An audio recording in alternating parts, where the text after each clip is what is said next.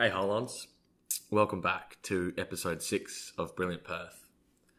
This week, I'm chatting with the incredible Claire Sarah Johnson about optimal well-being and peak performance.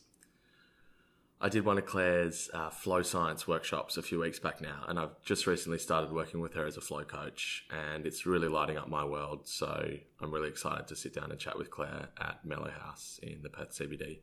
Enjoy the chat.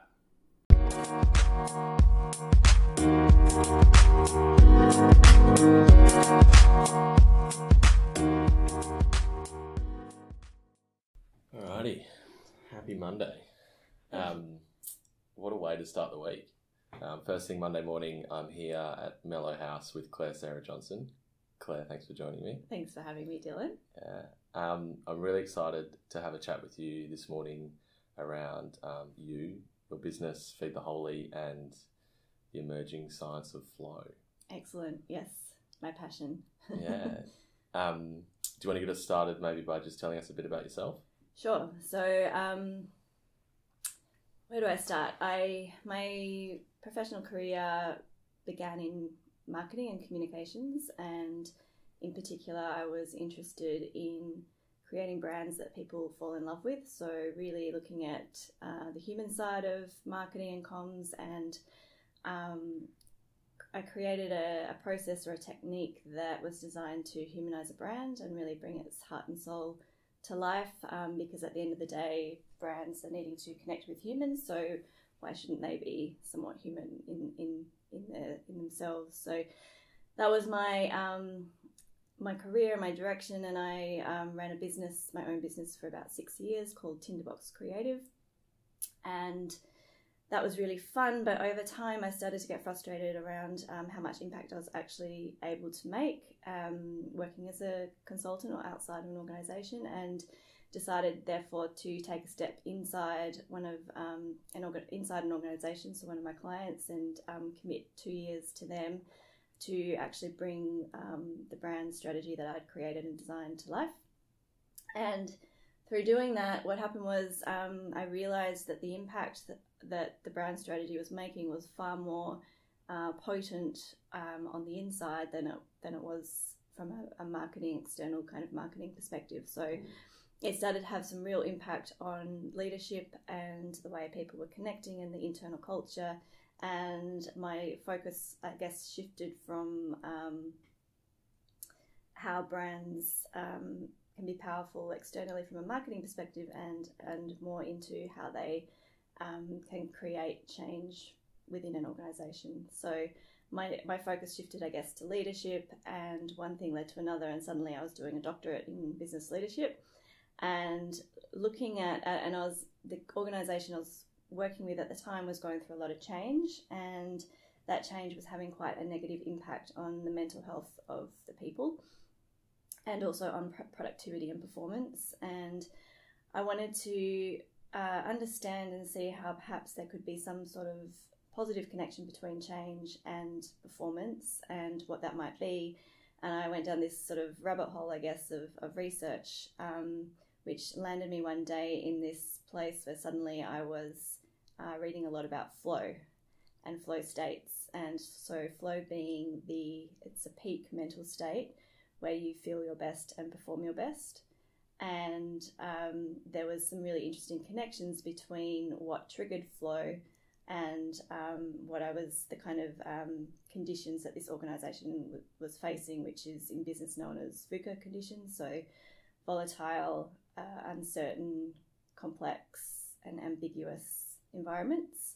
And um, in, in the situation I was in, in the organisation I was in, that was, as I was saying, having a, a, fairly negative impact, and it was people were not coping well with that kind of environment. Whereas um, a lot of the triggers for flow are actually things like complexity or un- uncertainty, um, risk taking, and I, I uh, thought, well, it would be very interesting if I could reframe VUCA in a way that was actually a trigger for not only peak performance but also ultimate well-being and that's how I've ended up here.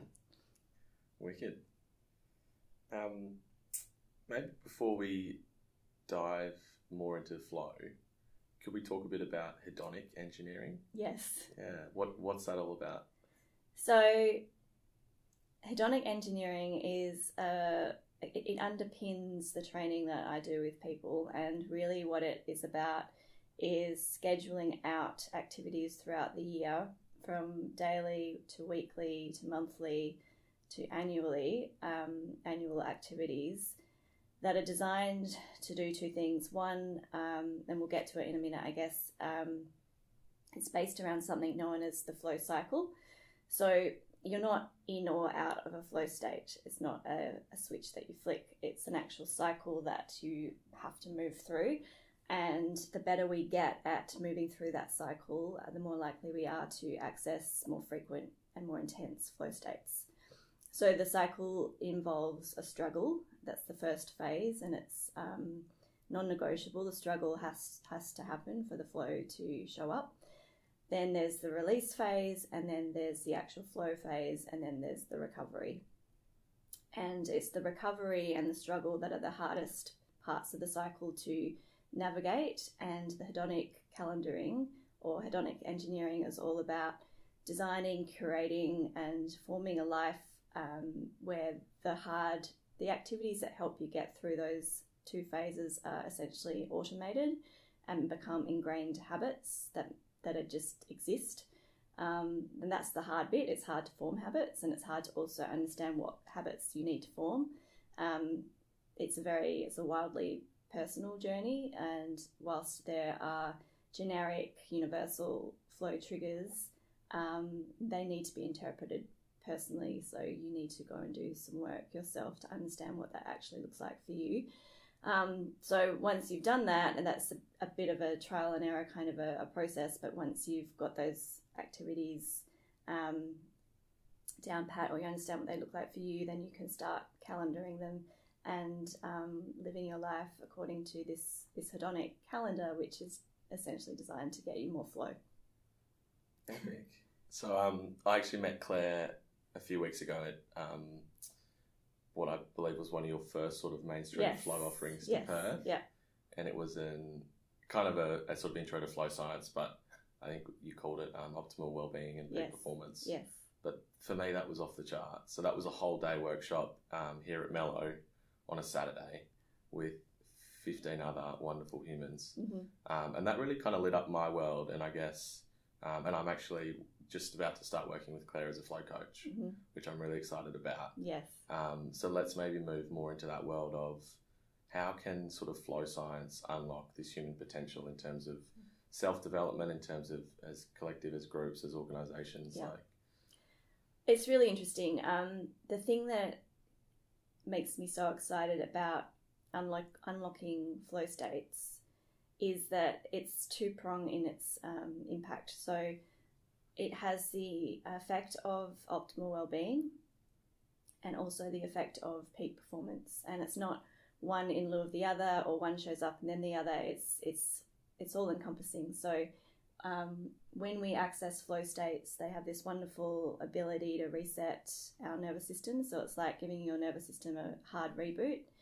Um, and when we're in the flow state, we get access to uh, richer, more salient information, meaning that we are able to, and if, if that's anchored to the work that we're doing, then we just um, we just do our work better. So, and that work can be anything from um, you know being a knowledge worker and, and day-to-day creating on that level it could be you, you may be an artist or a musician or it could be um, skiing down a mountain um, you can you can anchor flow states to all these different activities and when you're in that flow state you are essentially feeling your best and performing your best. So when it comes to unlocking human potential i mean one issue um, and maybe one of the greatest issues that we're facing as a collective humanity is mental health and um, either severe mental health issues or it may just be low level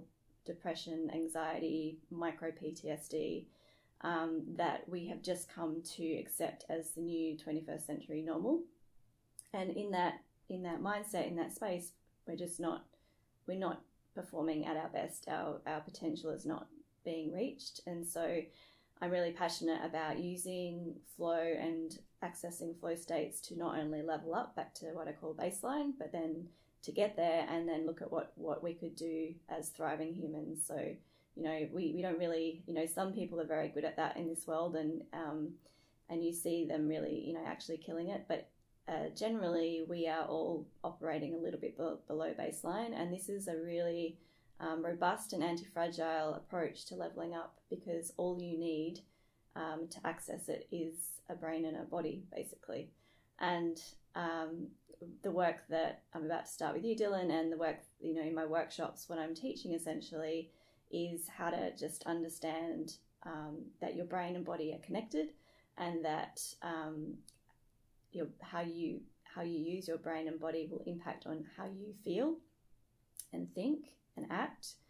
And the more we can understand about how our brains work in particular, um, the, the, the easier it becomes to access different states of consciousness um, in service of feeling better and performing better. And ultimately, if we're anchoring that to um, solving some of the wicked problems of the world, then I think we're going to be heading in a great direction.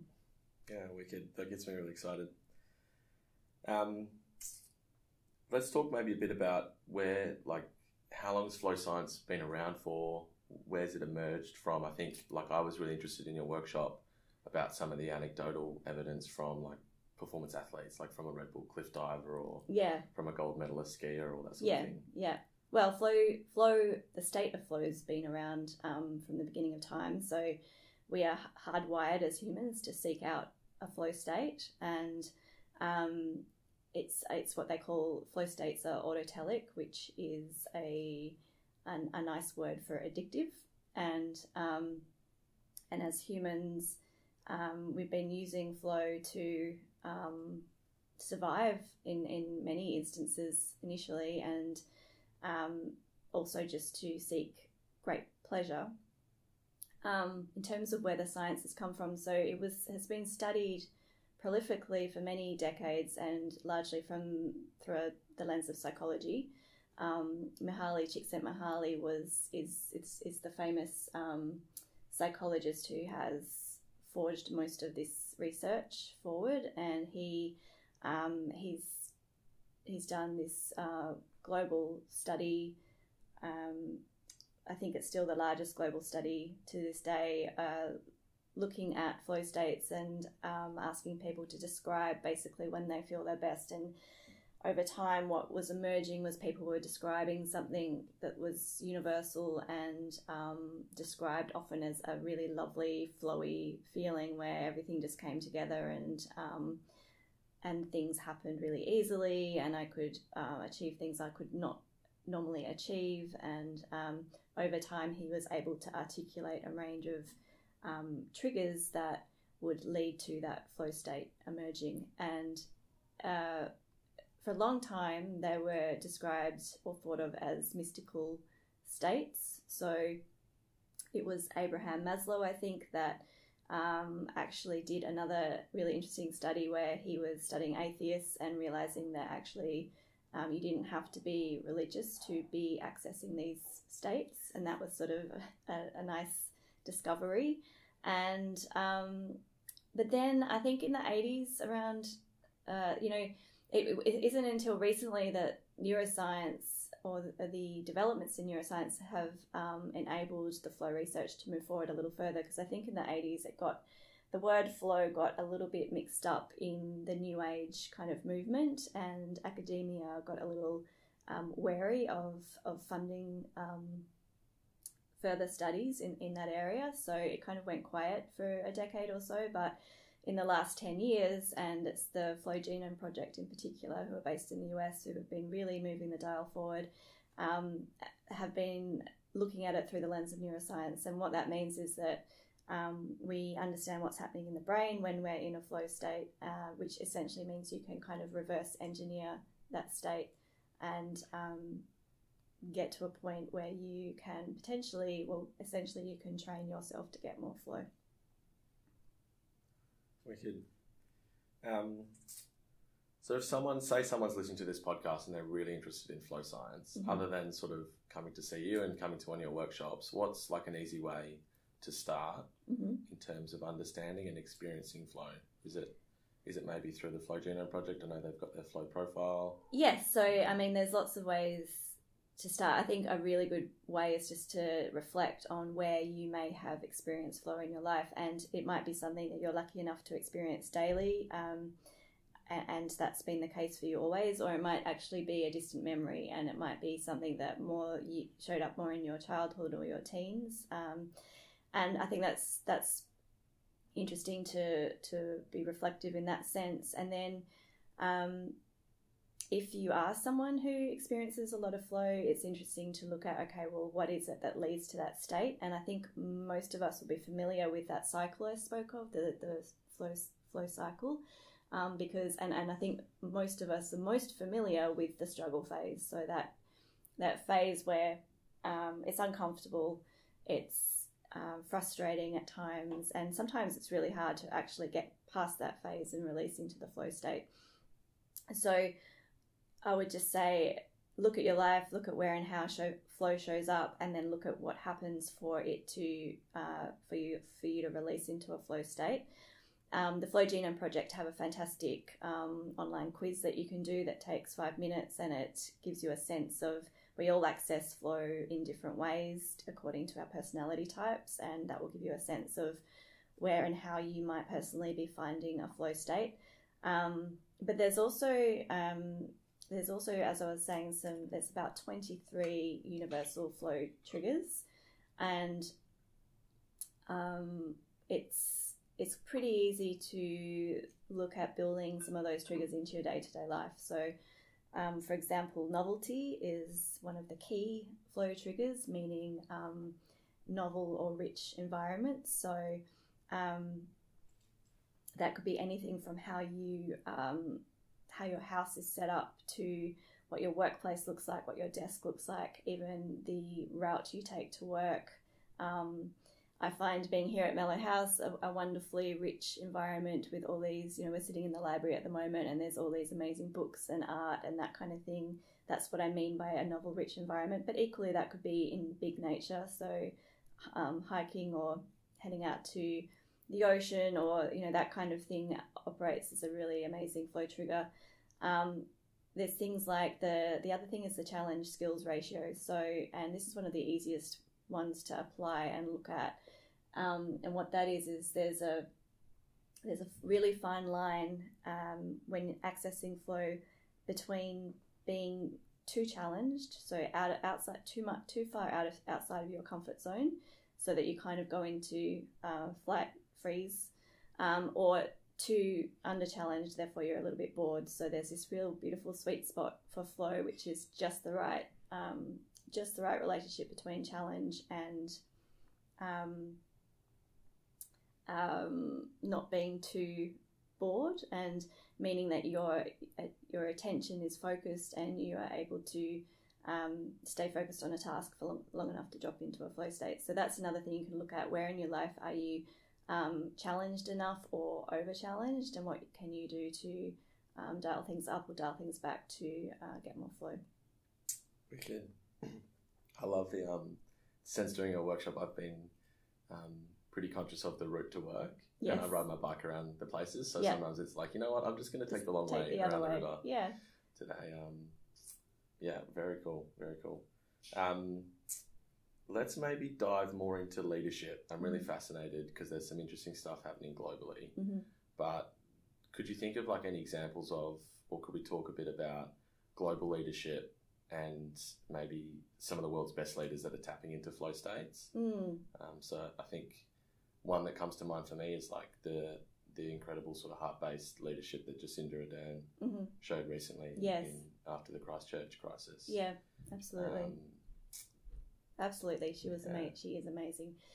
Um, I think what I have to say about that is what what this is about is not really about getting more flow in your life. It's not really about the flow, um, which may seem like a strange thing to say, but more what it's about is living as this full spectrum human.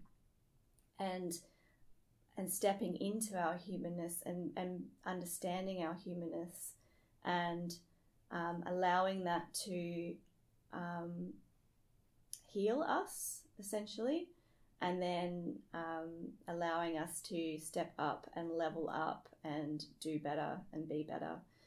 Um, and I think that's where leadership of the future is heading. It's not a technical skill, uh, it's a human skill now that is required, and it, that requires bravery and courage, as as she showed the world recently. And um, what a flow state can do over time if you are living what I would call a high flow lifestyle is that you're in this cycle where you are able to shift into a space where you are using or accessing different modes of consciousness that allow you to draw on richer and uh, more salient information, but also heal yourself at the same time. So it's um, there's a catharsis that comes from um, accessing regular flow states. And I think that's where a lot of the potential lies for integrating or underpinning uh, leadership or organizations with this um, ability to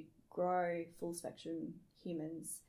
Um, and the flow state or the altered state of consciousness or the um, the non-ordinary state of consciousness these are all the same way of describing something such as a flow state it's important not only for what happens in the moment of flow, but it's important also for applying it to um, adult development. So, the point of accessing, in my mind, accessing flow states is to um, anchor them to moving up our, our levels of consciousness. So, flow is a state of consciousness that can be used to level up our uh, level of consciousness as an adult. Um, and I think that's where organizations are heading. I mean, the the big global brands get this and are already um, applying this to to leadership as we speak, and it'll be a trickle down effect, I guess, over time. But um, it's an inside out job. I think. I think the more people who understand how to use their brains and bodies to affect their hearts and minds, the more this can kind of just be deployed from the inside out. It doesn't have to impact on anything it can fit with any kind of leadership hierarchy. It can um, fit with any kind of business model. Uh, all it's about is just stepping into our, our humanness. And um, the beautiful impact is that we will feel better and will perform better. So we're just sort of solving this mental health issue at the same time as um, ensuring that we are unlocking our potential from a performance perspective. Wicked. Um, I've just sort of was thinking back to the workshop, and another one of the flow triggers was something really simple as a breathing technique. Mm-hmm. Yep. Could we maybe talk a bit about that? What's a what are some? Yes. How, how does that work? You know? Yeah. Um, well, I think um, the respiration is something that we have to do, right? Yeah. We have to breathe. If we don't breathe, we are dead. And um, I think that uh, so why not get really good at breathing and understanding what our breath or the impact um, our breath has on our nervous system. And rather than it being a flow trigger, what it is often is um, being understanding respiration and, and breath helps you either down regulate or up regulate your nervous system according to task at hand. So sometimes we need to chill out and there's all sorts of very easy easy breathing techniques that we can use to do that sometimes we need to fire things up and really switch ourselves on. And there's um, also different techniques we can use to do that. So, um, and and there's there's two ways of, of using respiration. One is what I call sort of offline training, and that's where you are um, actually training yourself to um, to respond better when um, when when things get real. So um, for example, I do box breathing was a technique that we used in the workshop that I like to teach um, because it's just so simple and it's something you can do in the shower, do it in bed, you can do it driving a car, you can do it sitting in a meeting before you need to speak, you can do it um, at, at, any point. It's high, highly accessible and um, uh, it's it's useful to to train in it so that when you are in a stressful situation, your body more naturally goes to a place of down regulation than if you hadn't been training in it. So it's sort of um, uh, the respiration side of things is part of the flow training, um, part of understanding that there's work that we need to do to be able to then when when life hits us or life happens we just have this sort of suite of tools that we can draw upon and our body is able to nat- naturally go to those places without having to think too hard. So um, that's a you know that's hours of conversation around respiration and, and all sorts of different things that you can do but essentially it's training yourself to either upregulate or downregulate your nervous system according to the task at hand so that you can deal with that task or that challenge with ease and grace. Yeah wicked. Um, maybe if we could steer the dialogue now more into technology because mm-hmm. i'm really fascinated like through my own journey about um, our relationship with it as humans. Mm-hmm. One of the things I really loved, and probably the best experience I've had with virtual reality, is in that workshop where yeah. we trialed that um, virtual reality mindfulness. Yes. And I'll just explain that to the listeners. So I, I pretty much put on a headset and had some lovely music, but I was sort of standing in a mountain valley, and I just sort of there for two minutes, and I, I noticed straight away, you know, I just sort of got out of my head, and I was just sort of in, in awe and in this experience, and mm-hmm. it was really lovely. Um, let's sort of unpack that a bit. But what let's talk about sort of the future of yeah humanity and our relationship with technology. Have we got it right? Does it need to change? Like, where's it going to go? Mm. Um, yeah, so Awe is an amazing flow trigger, and that's what that VR experience does. It's um, it's just immediately takes takes you out of your head, as you said, and that's a beautiful um, example of technology helping us as humans to level up our consciousness. I think. Um, the relationship between technology and humanity it's a, it's a tricky conversation, and I think a lot of people would have the opinion that technology is not helping us, um, and it is having a negative impact when you think about people's relationship with social media and things like that. But I'm of a very different opinion, and I really believe that done right and with the right um, stewardship, um, technology um, is going to help humanity evolve in, in a really positive, beautiful direction and one that we can barely even imagine yet, I wouldn't think. And um, there's there's some work out there. I mean, we were just speaking about Ariel Garten and the, the Muse headband and another guy, Mikey Siegel, who's doing some amazing work in, in Silicon, Silicon Valley looking at um, how technology can help us connect more deeply as humans and um, that's that's where technology is heading at the moment. It's things like, I mean, even Ariel was talking about using um, technology to conquer our greatest fears, for example. And you know, imagine that, right? And um, and and I think we're at that phase where you know humans are now thinking about this kind of stuff. We're, we're thinking about fear. We're thinking about connection. We understand that these are very real human um, emotions and feelings that we need to actually probably harness for the greater good rather than run from or harden to. to. So I don't know exactly where this stuff is going. When it comes to flow states, there's a lot of different technology you can use to both perhaps potentially trigger a flow state, but also measure um, different. There's different metrics you can measure when you're in the flow state, um, and that's really interesting. And um, or things like um, understanding your sleep patterns and obviously sleep is a very important factor and something that if you're not getting enough of you're also not going to get enough or as much flow. Plus if you're not getting enough sleep you're not going to reap the benefits of a flow state because we do all of our learning when we're asleep. So if you're not sleeping then you're not integrating all the wonderful rich information and learning that you may have um, accessed in that flow state so there's all sorts of tech that can be, um, if you get deep into flow training and um, accessing flow states, you can use. I prefer to go down sort of the more uh, the, the route where I'm not reliant on that kind of thing to tell me when or what to do things, and I'm really trying to actually train my body to naturally understand um, what it needs and when it needs it and when it hasn't got what what it needs.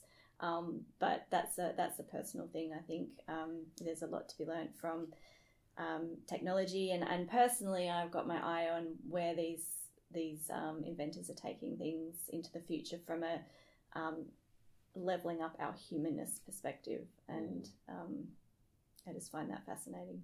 Mm. So your your own business, Feed the Holy, is, is a global endeavor. Yes. How? It, you've worked internationally. Yeah. Maybe you could talk a bit about that recent experience Yes. with the blockchain conference. Yes. That was Yes, that was that interesting. well. Well. I've um, I've got a lot of net contacts around the world through um, living in London ten years ago and attending Goldsmiths College, which was um, which is a really awesome um, art and design school in New Cross in London. And I did a bachelor, I did a master's in um, arts management there, and that was wonderful in terms of what I learnt. But the the most wonderful part of that was the amazing international network of good friends that I now have around the world. So.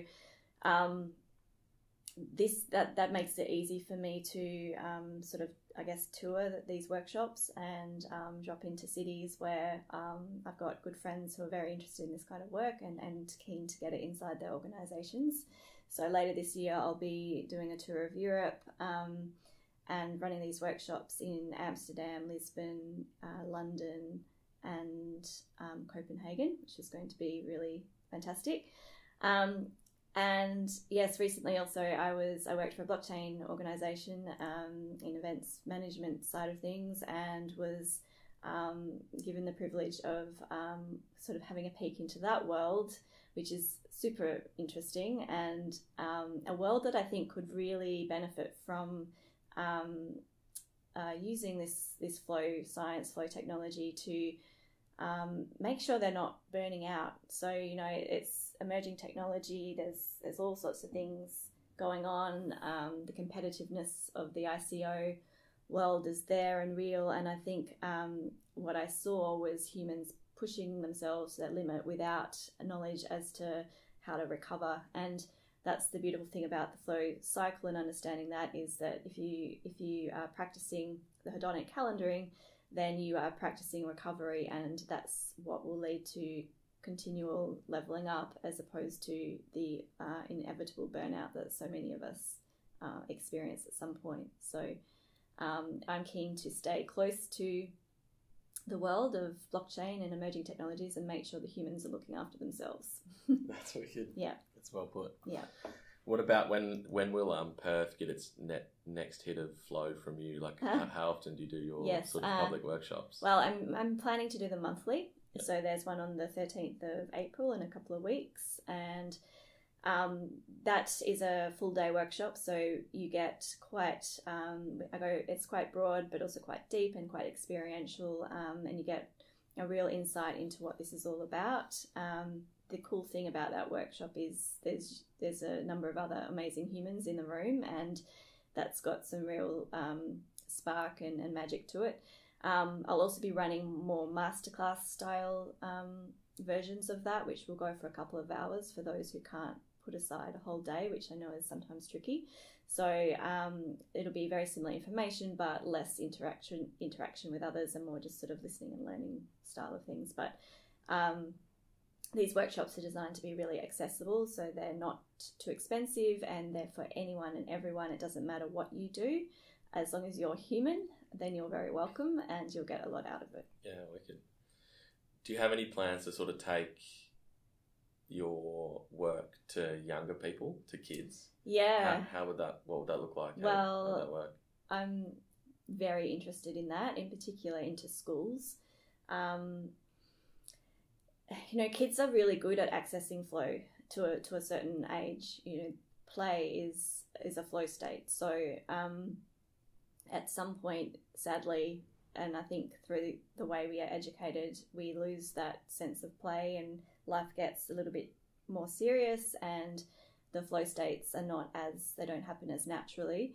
Um, so I think I think it would be great for kids to grow up understanding um, all of their minds and, and that they have access to different states of consciousness to um, to get done in their day what they need to get done. And I think um, the, the, the more the younger we start understanding how again just coming back to how our brains and bodies affect our hearts and minds then the you know the better we're going to be off. And um, it could again it helps in so many different ways. It helps with the, the mental health side of things. If kids can be growing up with optimal well-being exponential well-being as opposed to dealing with uh, mental health issues so young then that would be amazing obviously but then also from the performance side of things you know i hope that in 30 years time we look back on humans of today and we just cannot recognize them because we've been able to apply this technology as such um, in a way that we have leveled up so profoundly that we just we just don't recognize ourselves anymore. Yeah, well, that's that, that gets me pretty excited. Um, we might sort of start to wrap it up. I've really enjoyed this dialogue and sitting down with you, Claire. Um, on the sort of theme of the podcast around brilliance, mm. and I, to me, you're really one of the the brilliant people in Perth. Um, you're an incredible sort of host and facilitator, and I got so much out of your workshop, and I'm really looking forward to working with you one on one. Thank you. What's your take on um, making Perth the world's first brilliant city? Well, I think it will be the world's first brilliant city. Um, I don't know why I think that. It's just you mentioned that to me this morning, and I got goosebumps because there is something about Perth that's very exciting, and this there's this emergence going on, and um, probably the, for the first time in a long time, the smart, passionate people are hanging around and they're connecting up with each other. Um, and that's what we need um, for things to happen. We need communitas um, and connectedness, and I, I've just got the sense that that's that's happening here right now.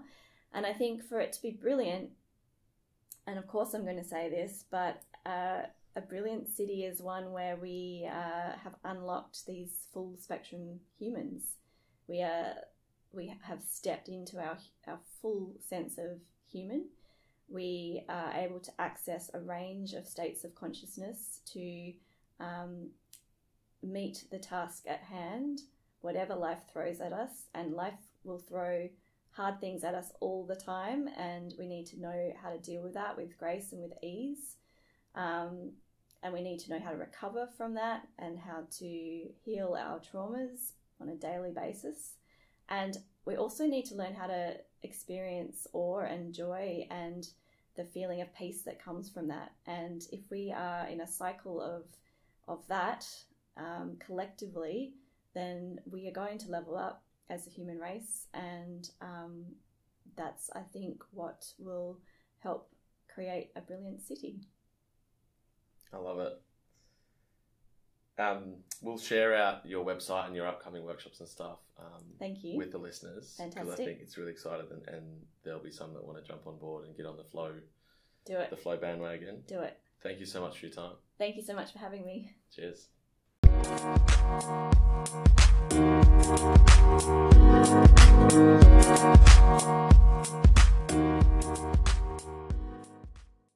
Thanks for tuning in, Holons next week on Brilliant Perth, we're talking about measuring the well-being of the planet with Georgina Camp. I hope you can join us.